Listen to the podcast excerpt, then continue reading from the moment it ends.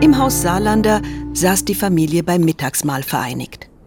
Der Hausherr zog eine Zeitung aus der Tasche, die um 11 Uhr ausgegeben worden. Er warf einen Blick auf die neuesten Nachrichten. Die Eröffnung des Großen Rates war erwähnt und der Eintritt der beiden jungen Notare Julian und Isidor Weidelich. Martin fühlte sich wunderlich überrascht. Die unwillkommenen Liebhaber seiner Töchter waren nicht nur als seine Gönner aufgetreten und nahe daran gewesen, ihm selbst in den obersten Rat zu verhelfen, sondern sie saßen jetzt selber darin. In Gegenwart seines weiblichen Haushaltes überlief mit dem Schatten der Menschlichkeit eine unbequeme Eifersucht sein Gemüt. Was gibt es in der Zeitung, dass du so ein bedenkliches Gesicht machst? Ich? Es gibt weiter nichts. Ich lese da just, dass die Herren Weidelich heute in das Rathaus eingezogen sind. Erst jetzt blickte er auf, da die Gattin sich bewegte, wie wenn sie erschräke. Mit ihr zusammen nahm er wahr, dass die Augen der Jungfrauen seltsam glänzten und ihre Lippen zuckten, als wollten sie sagen, sind sie nun alt genug? Die gute Suppe ist versalzen. Ich mag nicht essen. Marie, sei nicht töricht. Iss, oder ist dir nicht wohl? Mutter, wie ist dir? Bleibt sitzen, esst. Ich sehe, dass ihr nicht von eurem Willen weicht und die Dinge ihren Lauf nehmen. Wenn ihr etwas zu sagen habt, so redet offen.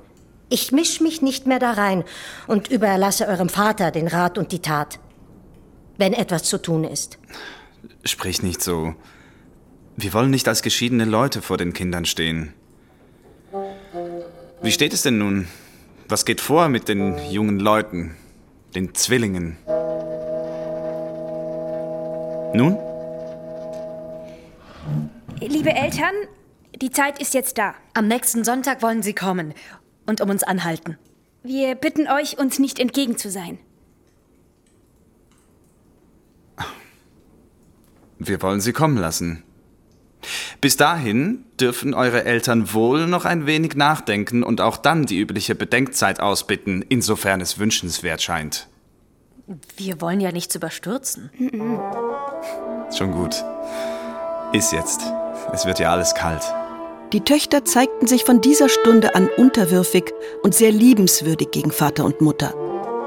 Wenn sie auch entschlossen waren, ihr persönliches Recht zu behaupten, so wussten sie doch den Unterschied zwischen einem friedlichen Ausscheiden aus dem Elternhaus und einem gewaltsamen Bruch richtig zu schätzen. Sie hatten auch ihr gutes Gewissen wiederhergestellt, indem sie mit den Geliebten nicht mehr zusammengetroffen und den brieflichen Verkehr auf das Notwendige beschränkten. Zur etwelchen Entschädigung bestiegen Setti und Netti in schönen Morgen- oder Abendstunden zuweilen die Berghöhe, wo man das Haus des Notars am Lindenberg und dasjenige des Notars im Lautenspiel sehen konnte. Jede trug ein Doppelglas an schmalem Riemen umgehängt. Netti vermochte durch ihr Glas die Fenster am Hause Julians zu zählen. Der Schwester gelang das an Isidors Haus nicht, weil es zu jener Zeit im Schatten stand. Oh, wie schön wird es sein, wenn ich meinen Brief an dich datieren kann.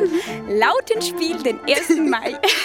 Auf Lindenberg am 1. Juni wird sich auch nicht übel ausnehmen. Wenn ihr zum Besuch kommt, essen wir dort in der oberen Eckstube. Oh ja. Schau das äußerste Fenster links. Da muss man weit ins Land hinaussehen.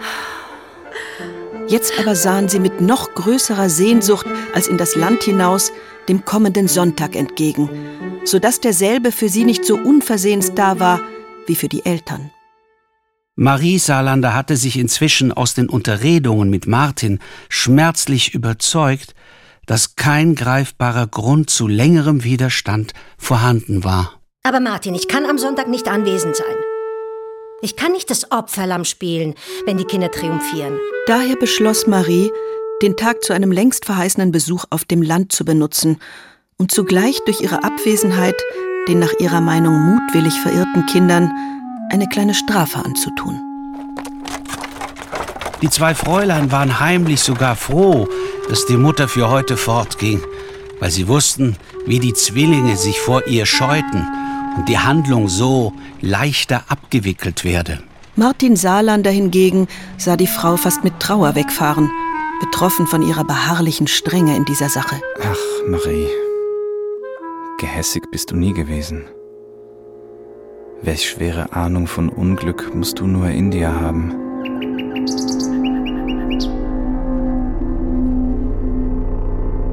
Nicht lange war die Mutter fort, so erschienen die Brüder Julian und Isidor, beide feiertäglich gekleidet. Mit ihnen trat ein voller Sonnenschein in das Zimmer. Isidor. Julian. Guten Tag, Herr Saarlander. Guten Tag. Martin war wie geblendet von den Gesichtern der Mädchen, die nicht einmal lachten und doch so von Glück leuchteten, dass er wünschte, die Mutter könnte die merkwürdige Erscheinung auch sehen. Die Spazierstöcke hatten die Zwillinge vor der Tür stehen lassen, wie es die Landleute taten, wenn sie auf die Kanzlei kamen. Die Hüte hielten sie in den Händen und schauten während der ersten Wechselreden verlegen im Zimmer umher. Sieh an. Die kecken jungen Politiker können im ernsten Augenblick bescheiden, fast sogar schüchtern sein. Selbstverständlich hatten sie nach allem, was geschehen, nicht mehr viel zu sagen und taten es auch kurz und natürlich. Der Herr Großratspräsident hätte nichts daran zu tadeln gefunden. Wir, die Mutter und ich, wollen dem Willen unserer Töchter nicht entgegen sein. Wir wollen nur in der Hoffnung leben können, diese Verbindungen werden auch in langer... Ach was, sei es drum. Euer aller Wunsch soll Wirklichkeit werden.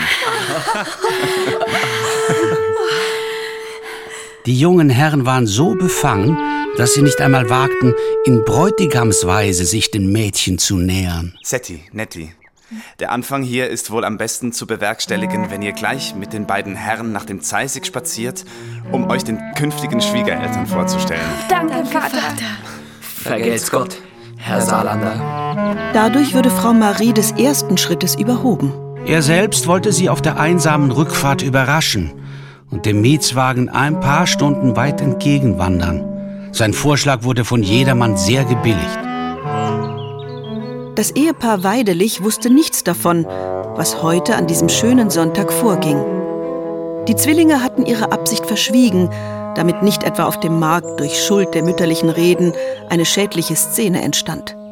So saßen nun Jakob Weidelich und seine Frau Amalie auf der Bank vor dem Haus und machten Kalender. Als die zwei schwarz gekleidete junge Herren mit hohen Hüten daherkommen sahen, jeden mit einer hübschen, blühenden und schön geputzten jungen Dame am Arm. Denn die Saarlander Fräulein hatten es darauf abgesehen, den fremden Eltern wie ihren Söhnen Vergnügen und ein wenig Ehre zu bereiten, da die eigenen Eltern kein sonderliches Freuden- und Ruhmesgeschrei erhoben. Mann und Frau Weidelich dachten eher an den Tod, als dass das ihre Söhne wären, bis sie ganz herangekommen. Mama, Vater, das ist Elisabeth Saarlander Guten Tag. Und Annette Saarlander. Guten Tag. Unsere Verlobten. Die Saarlanderinnen, von denen das Stück einst eine halbe Million Franken gelten sollte.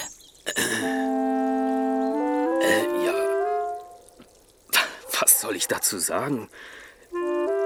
Als äh, dass es mir eine Ehre ist. Also uns, wollte ich sagen. Ich bin ein schlichter Bau Landwirt. Die Söhne hatten ihm diesen Ausdruck eingelernt, weil der alte Name Bauer, der immer einen Herrn voraussetze, im souveränen Volk nicht mehr üblich sei. Ich bin ein schlichter Landwirt und weiß nicht gelehrte und wohlgesetzte Worte zu machen. Ich kann nur die freundlichen Jungfern, die mir ganz gut gefallen, willkommen heißen. Und ja, hätte nie gedacht, zu so vornehmen Sohnsfrauen zu kommen. Möge der Herr seinen Segen dazu geben. Ich habe es schon lang getan. Es soll gelten. Lasst uns darauf anstoßen. Prost! Prosit. Zum Wohl. Zum Wohl. Santé. Santé. Nachdem das Doppelbündnis einmal entschieden war, nahm sich die andere Mutter, Marie Saarlander, der Aussteuer ihrer Töchter umso sorgfältiger und freigebiger an. Nicht nur alles Gewobene, sondern so ziemlich die ganze haushälbliche Einrichtung im Lautenspiel und im Lindenberg sollten sie mitbringen. Marie? Meinst du nicht, wir sollten doch den Leuten im Zeisig auch das Übliche zu tun einräumen? Mir ist drum, dass die Kinder in ihrem Zugebrachten sitzen und stehen, schlafen und wachen können.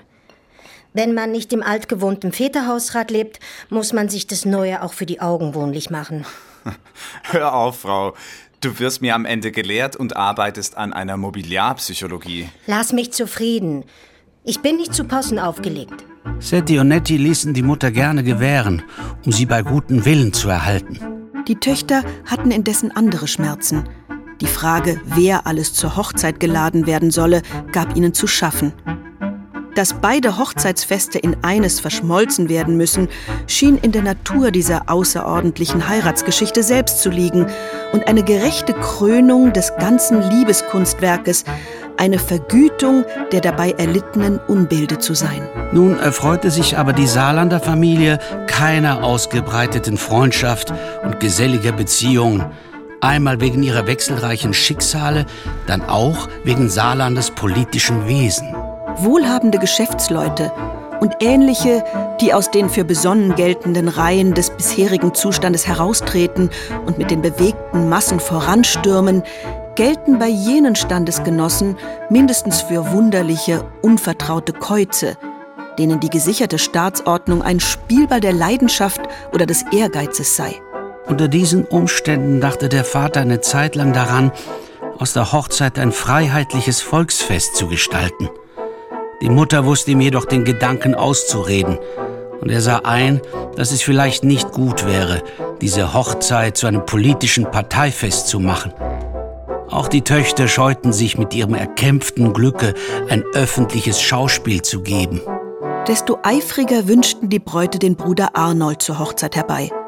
Sie hatten einen mit den Eltern gemeinschaftlich geschriebenen Brief an ihn nach England gesandt. Auf die Einladung traf nun ein Brief Arnolds an den Vater ein. Liebster Vater, eure dringende Gesamtaufforderung, zur Hochzeit zu kommen, hat meinem gut saarlanderschen Sohnes- und Bruderherzen gewiss wohlgetan. Und fast tut es mir weh, dem Vergnügen, das ich mir versprechen dürfte, entsagen zu müssen. Vielleicht werden die lieben Schwestern es auch nicht galant finden, wenn ich über dies Müssen eigenmächtig selbst entscheide. Allein es ist so, ich kann jetzt wegen der Hochzeit nicht den hiesigen Aufenthalt plötzlich unterbrechen, um möglicherweise, wie es eben so geht, nachher nicht mehr zurückzukehren, wenn ich einmal dort bin. Die liebe Mutter, welche, es sei gesagt, ohne Eifersucht erregen zu wollen, eine Spezialität meines Herzens ist, wird mich verstehen.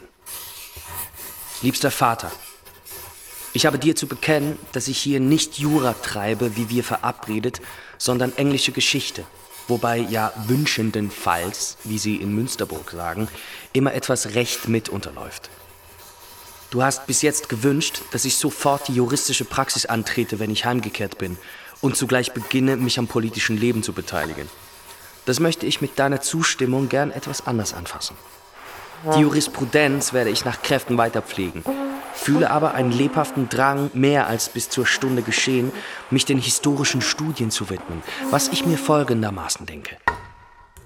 Wie denkt er sich? Unsere Mittel würden mir gestatten, eine Zeit lang in der Heimat als unabhängiger Privatgelehrter zu leben, womit sich wohl vereinigen ließe, in deinen Handelsgeschäften diese oder jene Funktion zu besorgen, würde so allmählich ein leidlicher Kaufmann daraus, so täte die etwelche Gelehrtheit ihm keinen Abbruch und die Frage, welches die Zukunft deiner Firma sein soll, wäre im Notfall zugleich für eine weitere Zeit gelöst.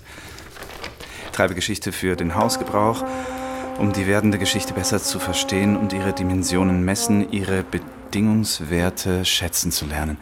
Was Teufel ist das? Wo will das hinaus, wirst du fragen. In G ging ich mit einigen Landsleuten um, welche sich vorzugsweise gern über die politischen Zustände der Heimat unterhielten. Einer davon aus dem Kanton X wurde von seinem Vater aufgesucht. Er brachte einen Abend mit dem Sohne und uns zu. Als er ein und das andere ungeduldige und vorschnelle Urteil vernahm, woran sich der Schluss knüpfte, es dürfte der betreffende Übelstand wohl erst durch ein neues Geschlecht von Gesetzgebern, von frischen Kräften gehoben werden, lächelte der Alte und meinte, es handle sich nach seiner Erfahrung im Gegenteil um einen bedächtigeren, beharrlicheren Ausbau des Geschaffenen. Der sogenannte Fortschritt sei nur ein blindes Hasten nach dem Ende hin und gleich einem Laufkäfer, der über eine runde Tischplatte wegrenne und am Rande angelangt auf den Boden falle oder höchstens dem Rand entlang im Kreis herumlaufe, wenn er nicht vorziehe, umzukehren und zurückzurennen, wo er dann auf der entgegengesetzten Seite wieder an den Rand komme.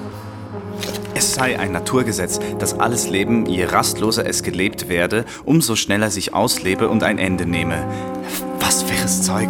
Der Fortschritt ein Käfer?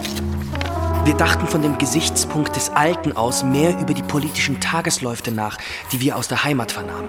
Kurz, wir gelangten endlich zu dem Entschluss, im Gegensatz zu den Schulbankagitatoren uns nicht als neue Generation aufzutun, sondern uns im Stillen für alle Fälle brauchbar zu machen, in Zeiten, wo es notwendig werden könnte, mit einzustehen. Am Allgemeinen mitzudenken sei immer nötig, mitzuschwatzen aber nicht. Lieber Vater, so ist nun die Gesinnung oder Stimmung beschaffen, aus welcher heraus ich mein Verhalten, wie ich es oben dargelegt, einzurichten vorhabe, insofern du den Sohn in solche Gestalt zunächst im Haus dulden kannst. Mein Sohn, ein Schwätzer. Treibt er Spaß oder Ernst? Ich glaube bald, ich habe einen jungen Doktrinär in die Welt gesetzt. Er weiß, dass ich ein Mann des Fortschritts bin und kommt mit dem Käfer. Angestachelt von den Zeilen seines doktrinären Sprösslings, änderte der Vater plötzlich wieder seine Ansicht von dem Feste. Ich werde aus der Hochzeit ein freiheitliches Volksfest gestalten. Eine Schar Demokraten mit ihren Frauensleuten laden. In Verbindung mit dem Anhang des Hauses Weidelich wird es ein wackeres Bild abgeben, einen Auszug des ganzen Volkes. Ohne die Gattin weiter einzuweihen, verband sich der Hausherr mit den künftigen Schwiegersöhnen und setzte mit ihnen den Plan fest. Dem Geist der Zeit entsprechend wird von allem Auffahren einer Menge Kutschen abgesehen und die Eisenbahn als Beförderungsmittel gewählt. Die aus der Stadt und ihrer Umgebung geladenen Gäste verfügen sich nach dem Bahnhof, wo die Hochzeitspaare und deren Eltern sie erwarten. Jedermann ist anständig gekleidet, wie zu einem sonntäglichen Ausflug, aber keine Ballroben, keine Frecke werden gesehen. Im Saal der Bahnhofswirtschaft werde die Morgensuppe genossen, mitten im Verkehr des reisenden Publikums. Ein Bild des rastlosen Lebens. Dann führt ein Extrazug die Hochzeit nach dem Ort, wo die Trauung stattfinden soll.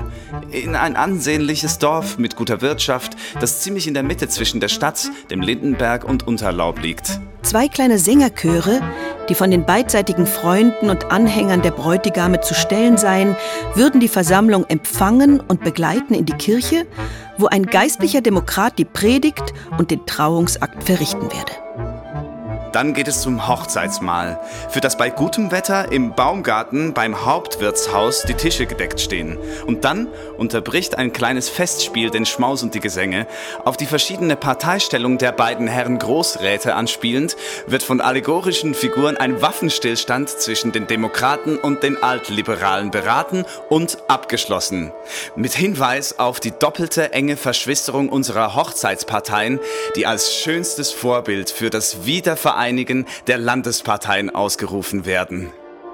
Vom Tanzen wird vorläufig abgesehen und vielmehr auf die Musik zum Anstimmen und Begleiten einiger National- und Freiheitslieder gerechnet, welche durch die anbrechende Nacht bei Fackelglanz von der ganzen Menge gesungen weithin sich hören lassen sollen.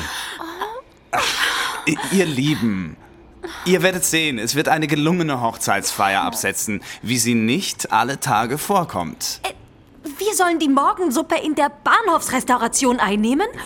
Unter Geschäftsreisenden und glotzenden Engländerinnen? Keine Kutschen. Womöglich mit Regenschirm zu Fuß zum Bahnhof wandern. Zwischen Gästen, die wie Rigi-Reisende verkleidet sind, anstatt wie echtes Festtagsvolk. Nein, Vater, so nicht. Merkwürdig. Eure Verlobten haben gerade diese Idee mit wahrem Gaudium aufgenommen und denken sich damit auszuzeichnen. So, tun sie das? Dann gehen wir einfach nicht mit.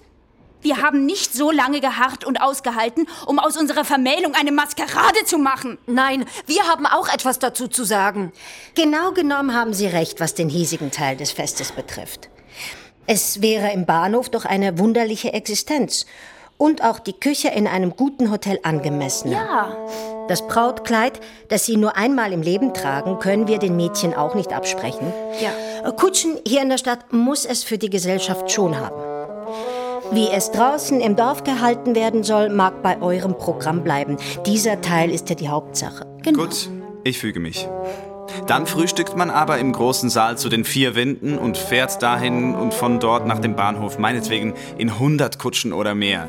Die vier Winde möchte ich haben, weil das Lokal einen politischen Beigeschmack hat. Frau Marie Salander blickte den Mann mit unmerklich zuckendem Mund an. Vielleicht das erste Mal mit dem zweifelhaft fragenden Ausdruck, der in ihren Augen lag.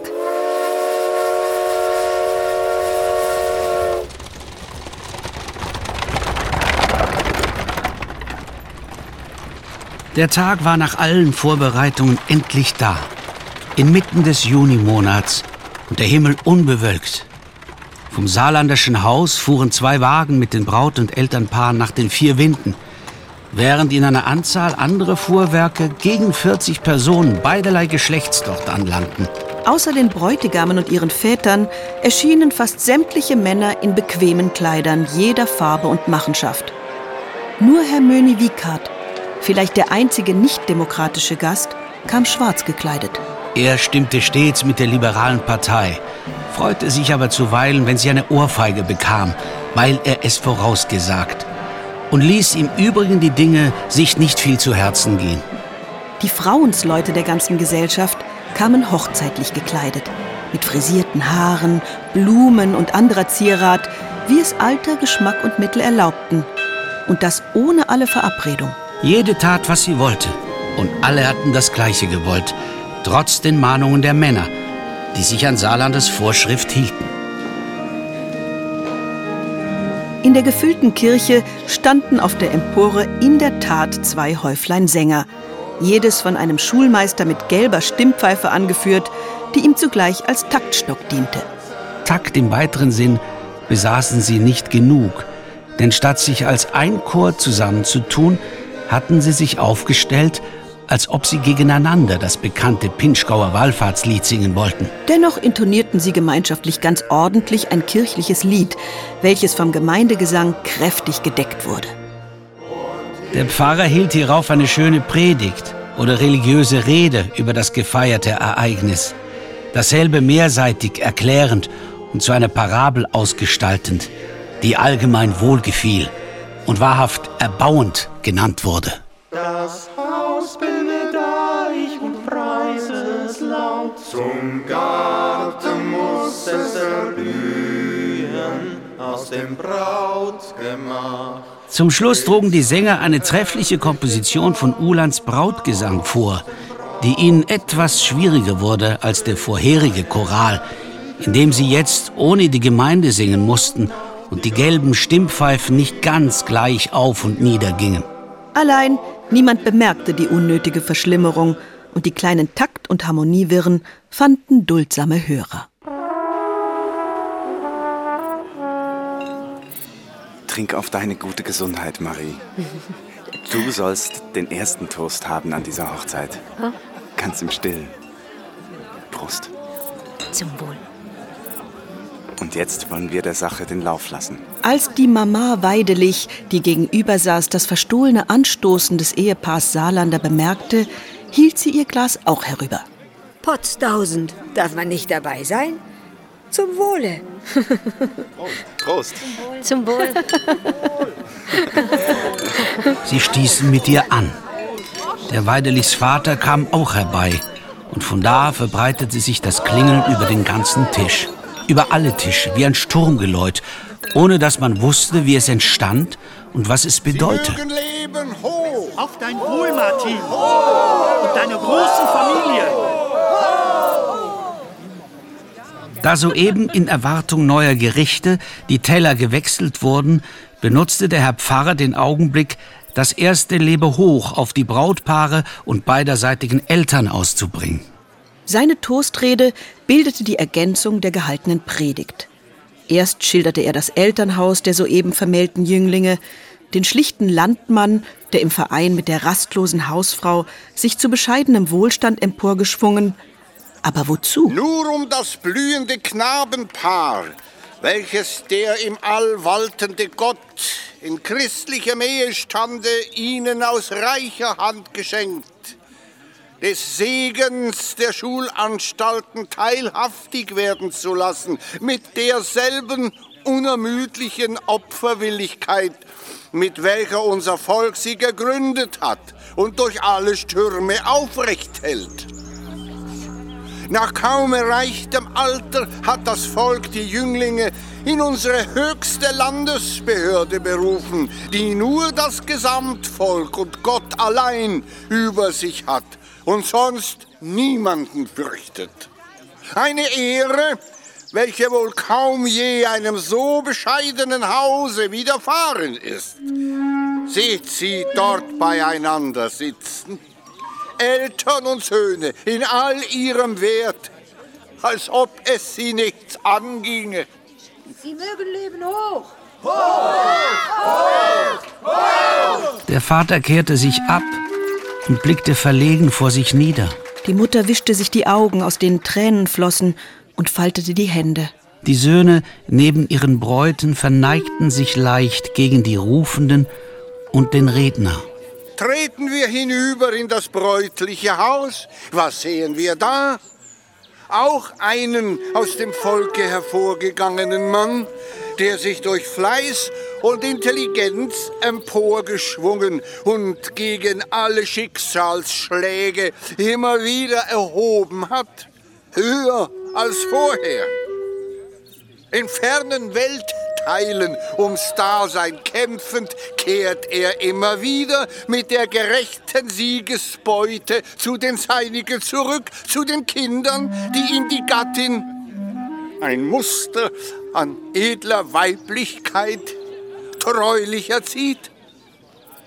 Ein geachteter Handelsherr ist er jetzt, ein reicher Mann, ein großer unter den Großen. Die Ideale seiner Jugend sind es, welchen er nachgeht, fort und fort. Jetzt wie einst. Was sind das denn für Ideale? Wo liegen sie? Sie liegen bei dir, o Volk. Dein Wohl, deine Bildung, deine Rechte, deine Freiheit sind es, denen er einzig Zeit und Arbeit widmet.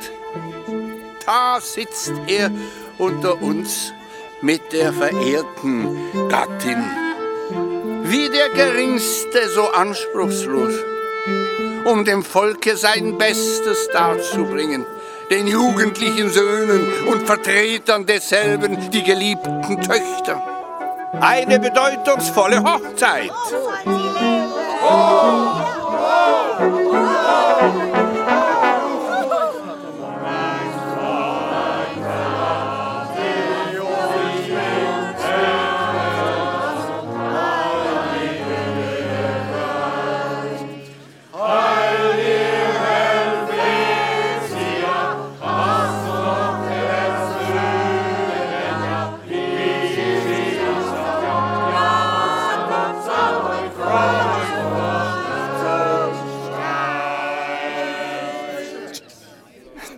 Pfarrer hat mir mit seiner gewaltsamen Schmeichelei die Rede unmöglich gemacht, die ich zu halten beabsichtigte.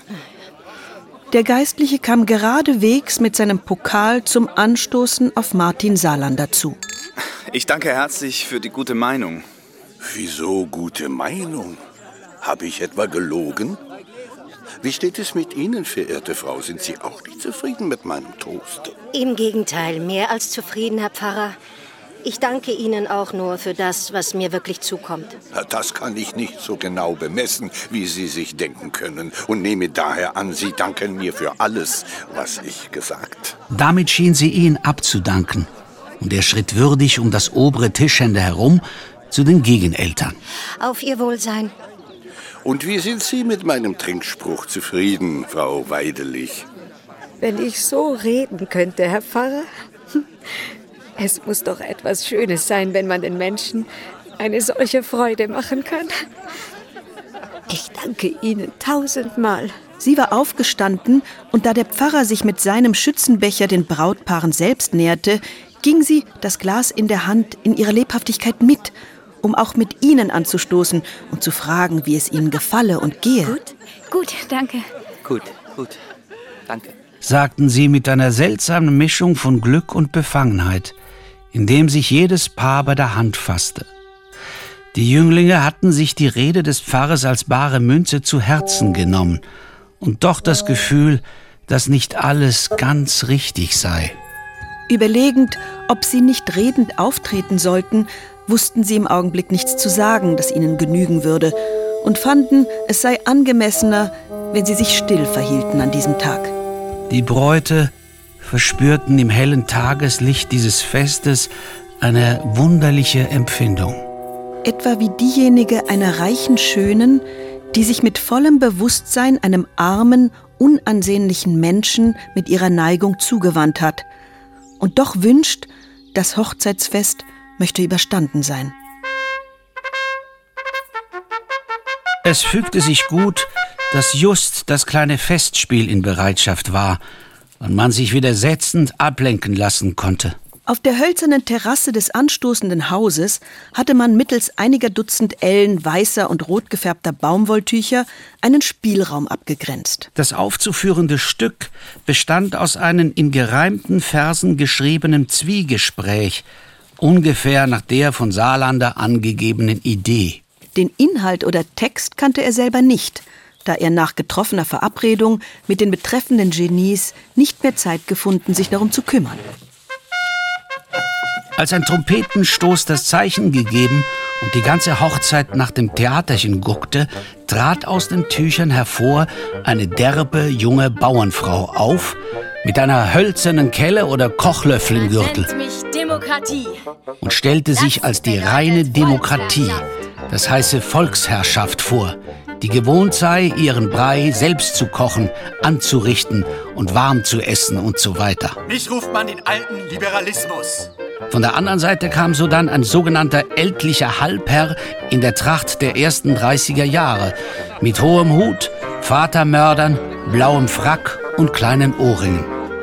Er sah ungleich komischer aus, als Saarlander gedacht, dass er aussehen sollte und sich für den Fall gebührte. Er habe vernommen, dass eine große demokratische Hochzeit gefeiert werde. Und obgleich ihm sonst die Demokratie von weitem lieber als von nahem sei, möchte er doch gern ein bisschen sehen, wie sie sich im Familienleben ausnehme. Das trifft sich gut. Traut euch nur. Haltet euch an mich. Als er aber näher trat und ihr das Busentuch neugierig ganz sachte etwas lüften wollte, zog sie die Kelle und schlug ihn damit so herb auf den Hut, dass er tönte wie eine Trommel. Autsch! Nimm dies Autsch! und dies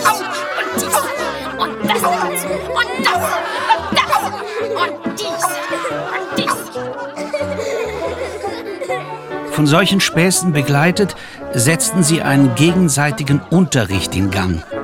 Wobei aber der Liberalismus, so ziemlich wie es im Leben geschieht, ohne es zu merken, einen Satz der Demokratie nach dem anderen zu dem seinigen machte und gegen sie selbst verteidigte, während sie mit neuen Sätzen wieder weit voraus war und auf seinem Hut trommelte. Es lebe die Demokratie. Als sie endlich sahen, dass sie auf diese Art nicht so bald zusammenkämen, schlossen sie einen vorläufigen Frieden, um die Hochzeit lustig mitzumachen und sich vielleicht zu heiraten, wenn es sein müsste. Worauf die Musik plötzlich einfiel und ein Hopser spielte. Die Demokratie und der Liberalismus aber sich zu packen kriegten und einen drolligen Tanz aufführten. Dabei riss die wilde Person den guten Herrn so gewaltig herum, dass seine Frackschöße flogen, die Füße stolperten und die Vatermörder die Spitzen nach hinten kehrten. Kurz, die beiden darstellenden Gesellen unterließen keine der bei solchem Anlass üblichen Hanswurstpossen. Zuletzt zogen sie ab, indem das Weib auf dem Hute des Mannes mit der Kelle den Zapfenstreich schlug und dazu die bekannte Weise pfiff. Das fröhliche Gelächter inner und außerhalb des Baumgartens verwandelte sich in ein jubelndes Beifallrufen. Ein kurioses Theater, Martin. Ja, ja.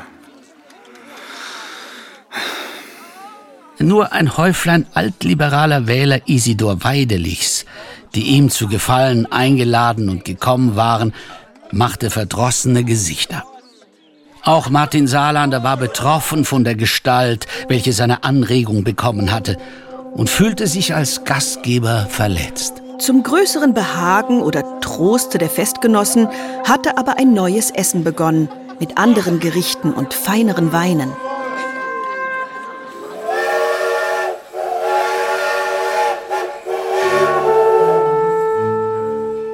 Die zwei Brautpaare sollten mit anbrechender Dunkelheit das Fest verlassen und die durchgehenden Bahnzüge benutzen, um nach Lindenberg einerseits und in die Nähe des Lautenspiels andererseits zu gelangen. Es waren Züge, die sich bequem und gleichzeitig hier kreuzten.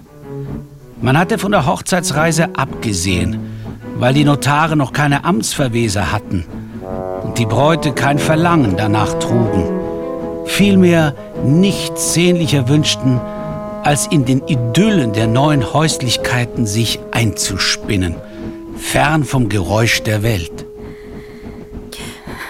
Schwesterherz. Wo sind die?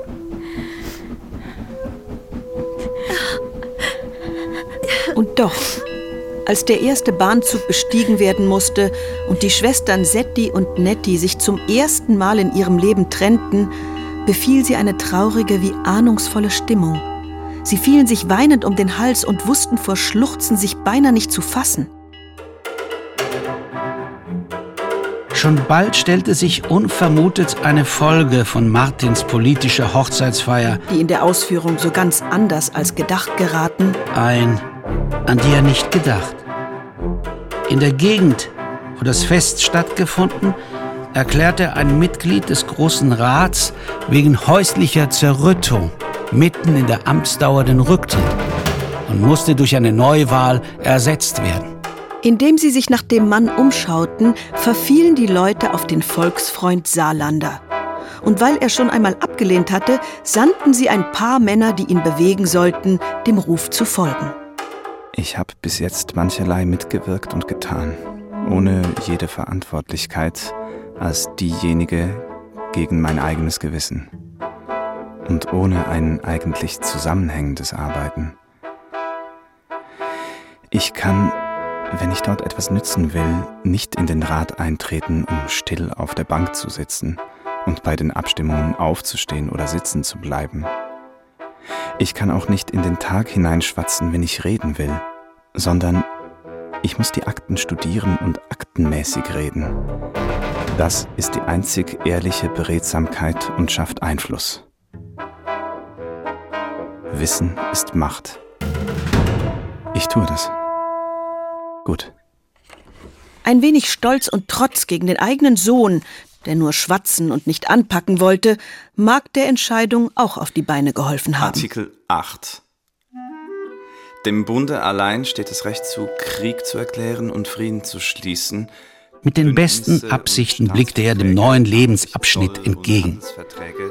Nach der mit großem Mehr erfolgten Wahl las und prägte er sich sogleich die Ratsordnung ein und was in Verfassung und anderen Gesetzen damit zusammenhing. Dies getan, suchte er sich aus gedruckten Berichten der letzten Periode über den Stand der Geschäfte im Großen Rat zu belehren, über unerledigte Anträge, Postulate und Motionen, stockende Gesetzentwürfe, ausstehende Berichte und Anträge der Regierung und dergleichen. Ich gelobe als Mitglied dieses Rates Verfassung und Gesetze des Bundes und des Kantons Münsterburg zu halten die Rechte der Menschen und des Volkes zu schützen und die Einheit und Würde des Staates zu wahren. Die Pflichten meines Amtes will ich gewissenhaft erfüllen. Ich gelobe es. Auf die Art leidlich gerüstet, seinem Alter und politischen Ruf entsprechend nicht zu sehr als Neuling zu erscheinen, wie er dachte, betrat er den Saal, nahm ohne Suchen den ersten besten Platz ein, der frei war, und verließ ihn nicht mehr vor dem Schluss der Sitzung. Ohne Zerstreuung folgte er die ganze Zeit über den Verhandlungen und warf auch in die Zeitungsblätter, welche Nachbarn ihm hinreichten, kaum einige Blicke. Das gebührte sich zwar als selbstverständlich, sowohl nach dem Wortlaut des Amtsgelübdes, das er abgelegt hatte, als nach dem Inhalt eines langen Gebets, mit dem jede Session eröffnet wurde und das einen Bestandteil der gesetzlichen Geschäftsordnung bildete. Allein wenige, gläubig oder ungläubig, nahmen das göttliche Pflichtenheft streng wörtlich. Nach Abschluss der Sitzung ging Martin Saarlander mit dem Gefühl von durchaus heiligem Ernst und einem kräftigen Appetit nach Hause.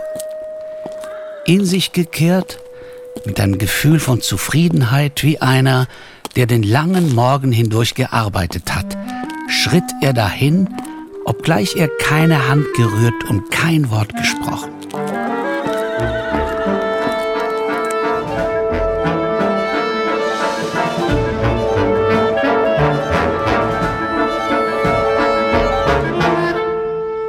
Mit der Zeit war Martin Saarlander ein vielbeschäftigter Mann im Rat und außerhalb desselben und kam im Schwanken des Parteilebens, im sich kreuzen der Anforderungen wie in einen Wirbelwind zu stehen, da ihn alle an sich ziehen wollten.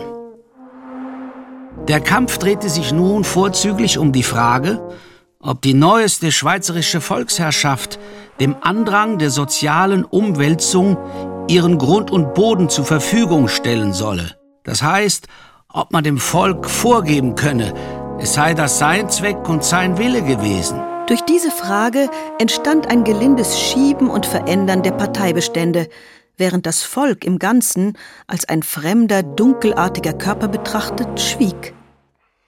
Martin verfolgte den Mittelweg, die Fühlung mit dem gesellschaftlichen Umsturz abzulehnen, dagegen die Zustände durch das Verstaatlichen aller möglichen Dinge in den bisherigen Formen zu erleichtern und zu verbessern. In den Gemeinden und draußen im Bund wehte der nämliche Wind. Überall wurden Ausgaben beschlossen zu Hilfs- oder Kulturzwecken. Martin war unermüdlich, mitzuwirken und neue Erfindungen in Umlauf zu bringen. Marie erbaute sich ordentlich an dem guten Herzen Martins, mit welchem er sich dieser Tätigkeit freute. Eines Tages fand sie in einem seiner abgelegten Röcke ein Buch mit Budget- und Staatsrechnungsauszügen. Hast du dieses Buch nicht vermisst? Es steckte in dem alten schwarzen Rock, den du seit einem Jahr nicht mehr angezogen. Wahrhaftig. Ich habe es nicht vermisst. Ich brauche es auch nicht mehr. Unlang wird eine mächtige Verschiebung der Budgets eintreten müssen. Verschiebung. Das ist eigentlich ein schlechtes Wort, welches die heimlichen Sozialisten in den Mund nehmen, wenn sie friedlich verschämt andeuten wollen, wohin sie zielen. Äh, aber was meinst du denn damit? Ungefähr so. Durch den gebieterischen Fortschritt der Zeit wachsen die Ausgaben in allen Punkten so sehr, dass die Einnahmen sie nicht mehr decken. Wenn zum Beispiel die Gemeinden die ihnen gestellten Aufgaben gehörig lösen wollen, so werden sie zu stark belastet und der Staat, will sagen der Kanton, muss ihnen beispringen und einen Teil seiner Einkünfte abtreten. Da aber die Kantone selbst ihre erhöhten Aufgaben zu bewältigen haben, die Steuern aber nicht ins Unendliche vermehren können, so müssen sie den Bund in Anspruch nehmen, der sich zu erklecklichen Beiträgen wird verstehen müssen, wenn er seine höheren Pflichten erfüllen will. Also müssen wir suchen, ihm neue Quellen zu eröffnen und die Mittel zu beschaffen, die er für all das braucht. Reine Ringelrein. Wie der Mann, der seinen Geldbeutel den ganzen Tag von einer Tasche in die andere steckt. So, so, kann er sich einbilden, er habe 100 Geldbeutel und kauft sich alles, was er will. Ich kann es dir jetzt nicht näher auseinandersetzen. Es sind eben nationalökonomische Dinge. Man nennt es Volkswirtschaft. Martins Lieblingsfeld war aber die Volkserziehung.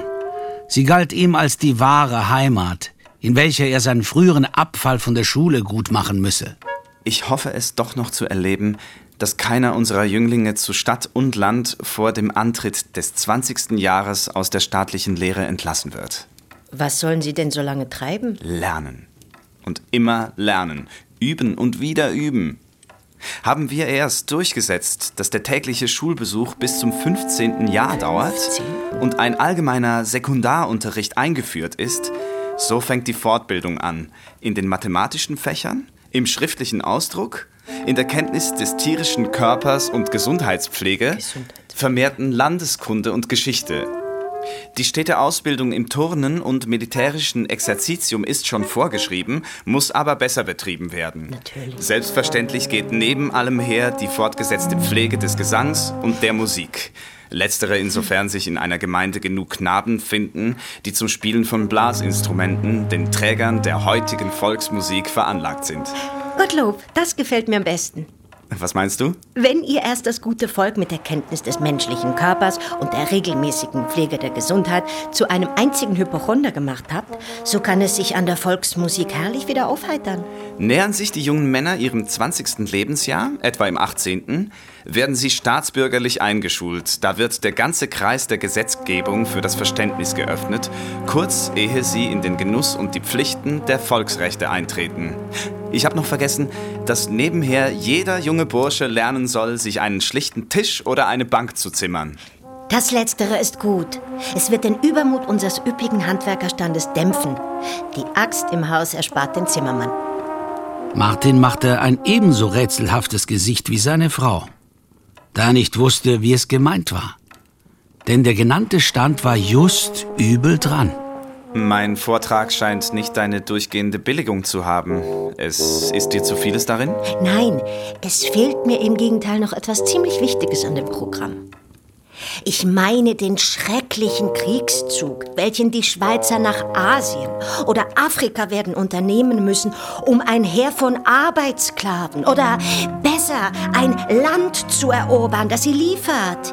Denn ohne Einführung der Sklaverei, wer soll denn den ärmeren Bauern die Feldarbeit verrichten helfen? Wer die Jünglinge ernähren?